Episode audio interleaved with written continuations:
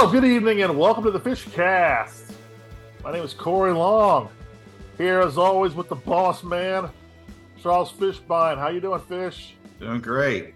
Are you ready for the holiday weekend? I saw you was grocery shopping earlier. You got all the food. You'll be cooking everything like usual. I got everything covered, man. All right, good. Excellent. Well, you know what? We could beat around the bush, or we could go straight to the news source of this past week. A very newsworthy weekend. A very, very interesting weekend. What a weekend! I tell you, it was just, I mean, it's a disaster. Florida State suffers just a devastating loss. Jordan Travis, their quarterback, their undisputed leader, goes down with a really grotesque leg injury. He's done. His time at Florida State is done. Just really, Charles, just going to what kind of a loss this is for the Seminoles. Well, yeah, not only from a talent standpoint, but from an emotional and leadership standpoint, Jordan was the face of the program. He's come so far. The kid has had to fight and battle to even be a starter at Florida State. Originally, he lost out to James Blackman for the job, and then there was another chance of him starting, but then they went out and got McKenzie Milton from UCF, and he ended up beating Jordan out. And most people thought McKenzie would be the starter, and this would have never happened where Jordan has had such a great career since then if he didn't continue to fight and battle to be the starter. And this isn't the type of way that recruits or players go now, that usually they enter the transfer portal and leave. Jordan fought and battled his way to the starting job, and ever since, Florida State's turned their program around. He helped turn that program around, and now they're they have a great chance of making the playoffs and playing for a national title. And that's all because of Jordan and his perseverance of working hard and doing what he needed to do. And the rest of the team has followed. Yeah. Travis, a 6-year senior, actually came over as a Willie Taggart transfer in a class of 2019, did not play any until Taggart got fired. He actually played in the Boston College game. I think he had 2 touchdowns. I think he had a touchdown and a big run or something like that. He was, he was very explosive. And, he came at, when Norvell comes in, they start Blackman in the Georgia Tech game. And I think they might have started Blackman in the Miami game and worked in Rodemaker a little bit and Travis in some kind of gimmicky situations. But he had to win over that staff because they started Tate Rodemaker in game 3, and Rodemaker was bad. Yeah, he was really bad. And Travis had to save that team from starting 0-3 and losing a game to Jacksonville State. I just remember, I think we remember talking about it. We're like, oh, this kid, he ain't playing. He ain't no D1 kid. That's for sure. Let's not about Tate Rodemaker at the time. No, Tate did not look like a Division I prospect. He looked more of like a West Florida D2 prospect. He was terrible. I think his first, it seemed like every practice or scrimmage we ever got to watch, his first 5 or 6 times, his first pass was a pick six. And you're like, man, this kid just doesn't get it. You heard all the reports that he was doing well in practice, but then when he actually had to get in there, he froze, and it just didn't look like he was ever going to develop into a quarterback. His moment came against Louisville last year. Here's a guy that had thrown a pick 6. He got off to a rough start. It looked like Louisville was going to win the game. And, Norvell saw that, hey, listen, this kid can do one thing well. He can make that first read. We have better receivers than they have DBs. Let's get our guys one-on-one. And this kid has a strong arm. He pushed the ball down the field. They won the game. And, you gain confidence in that type of situation. We really still don't know what really he is as a quarterback, though, because he's never started. It's, sometimes it's easy to come in as a backup when there's no pressure. You're not going to be the starter, and you come in and you can perform well. He's now got the spotlight on him.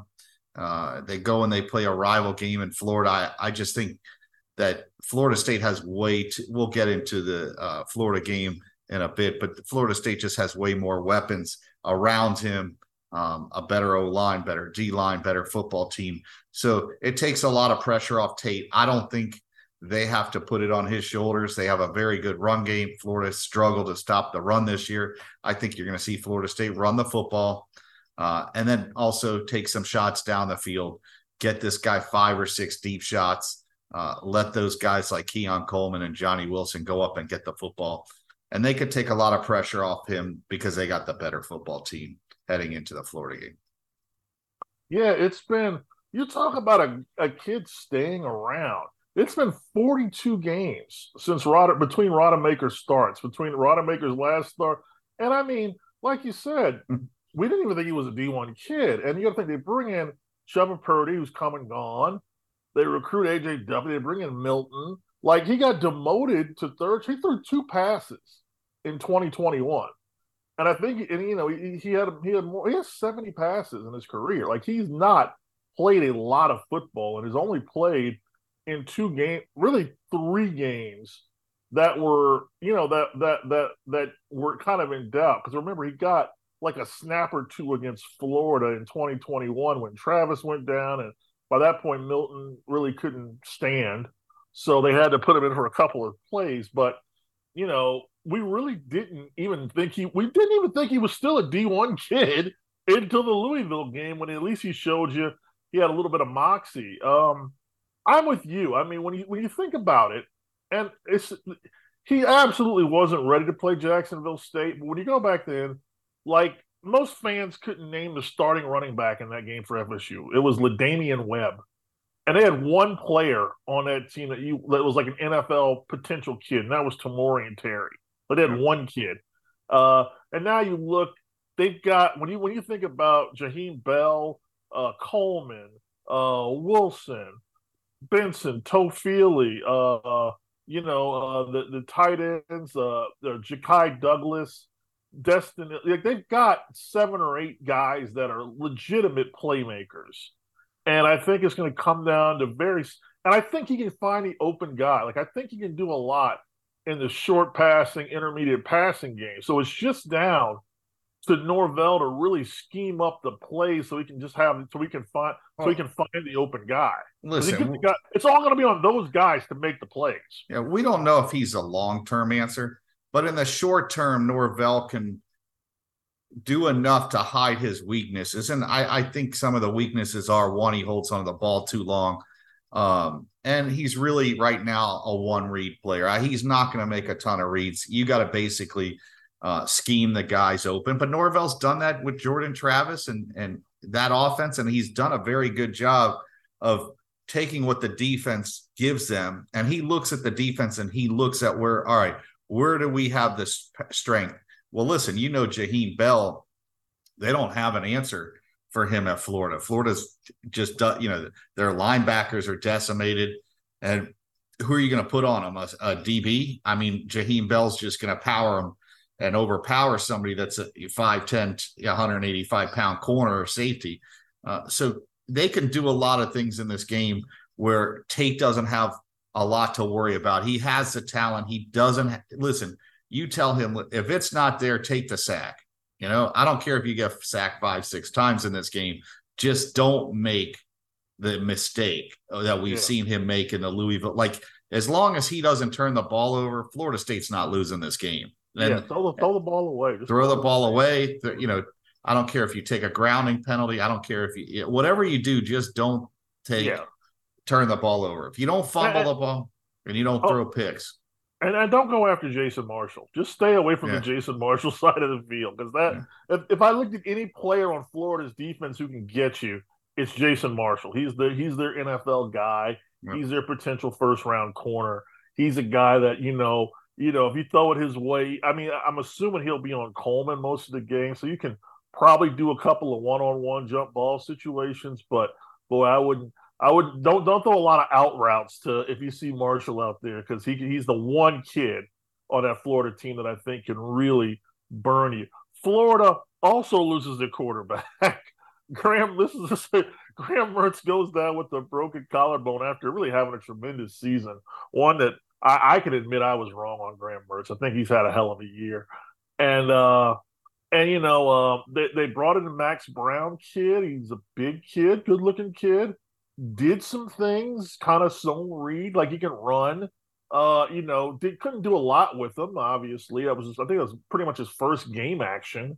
They almost beat Missouri, but in very Florida.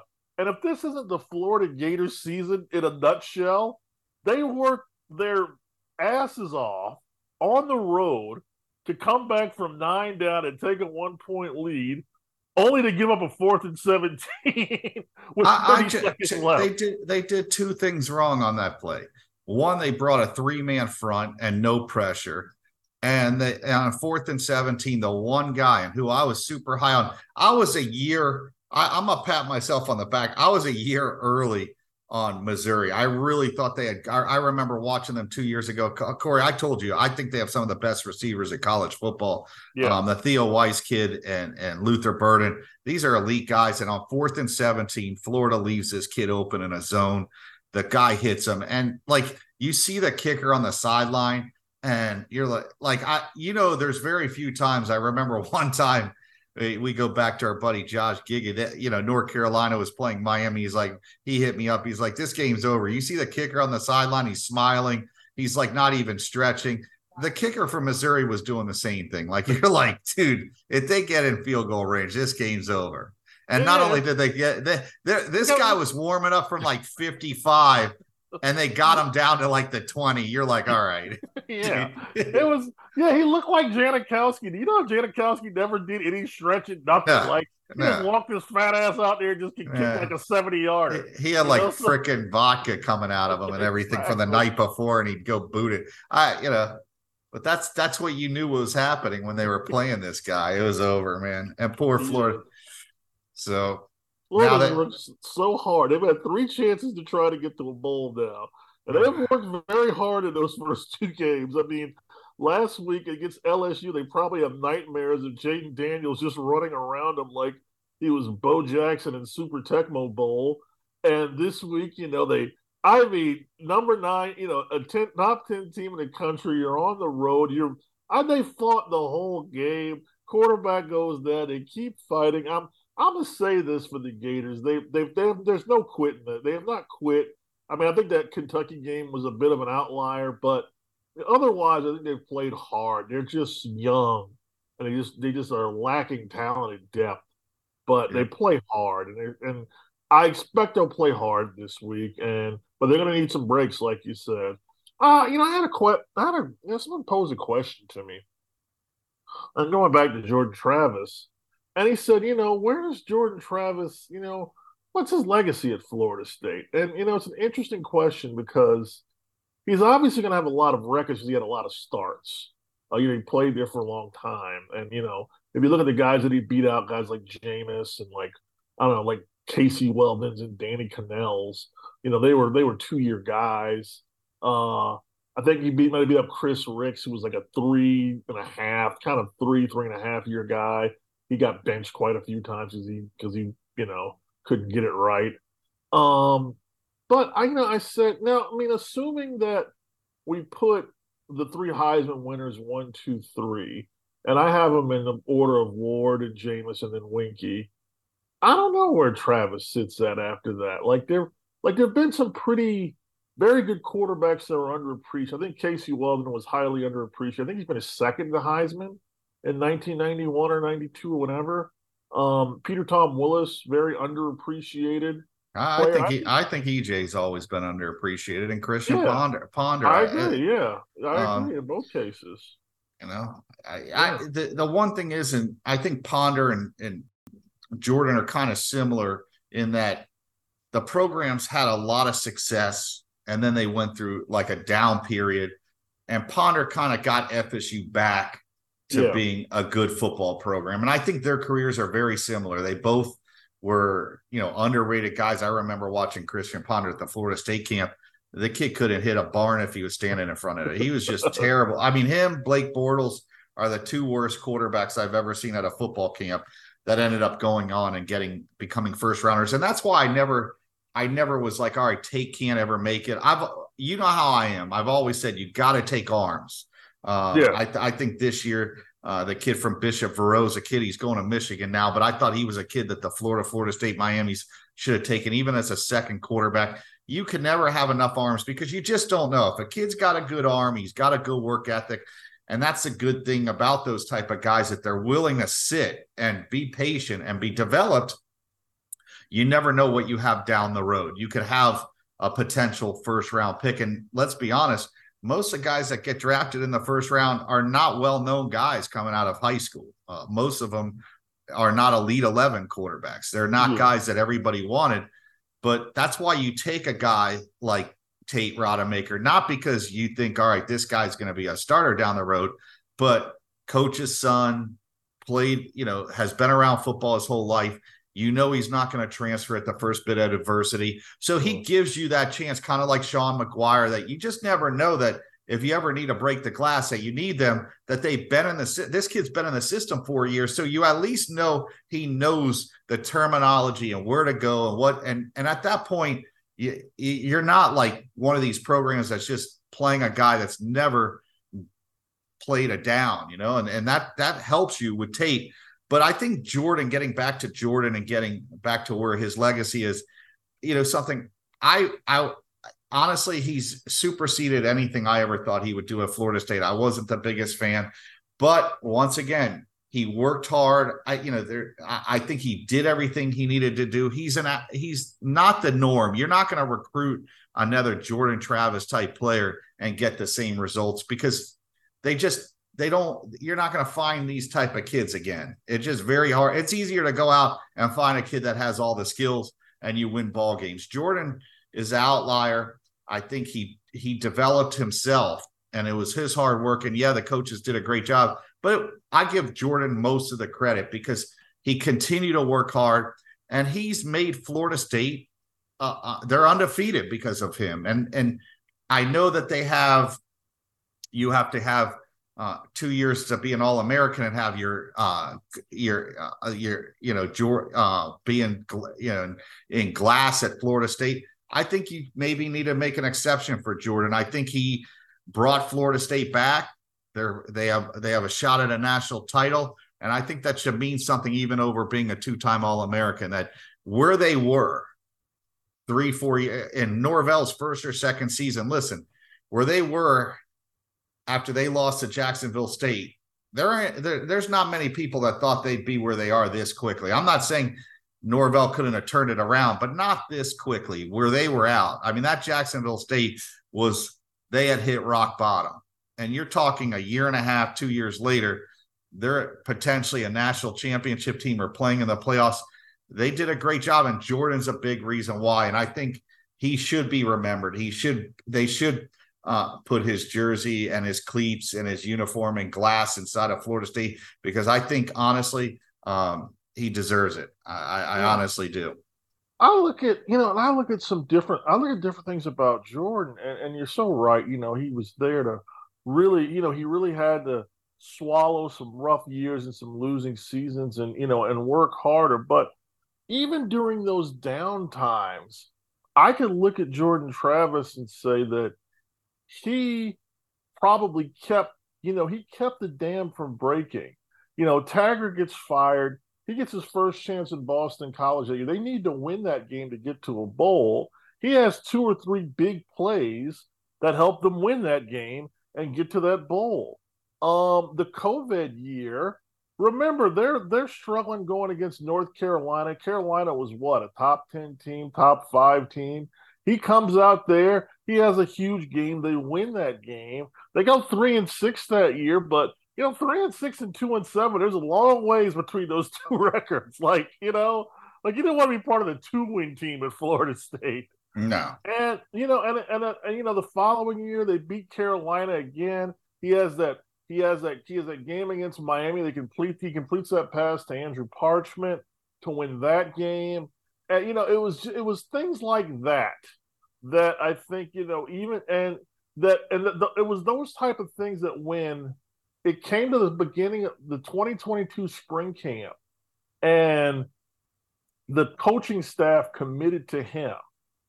You know, they weren't going to get any more transfers. They were going to commit to him.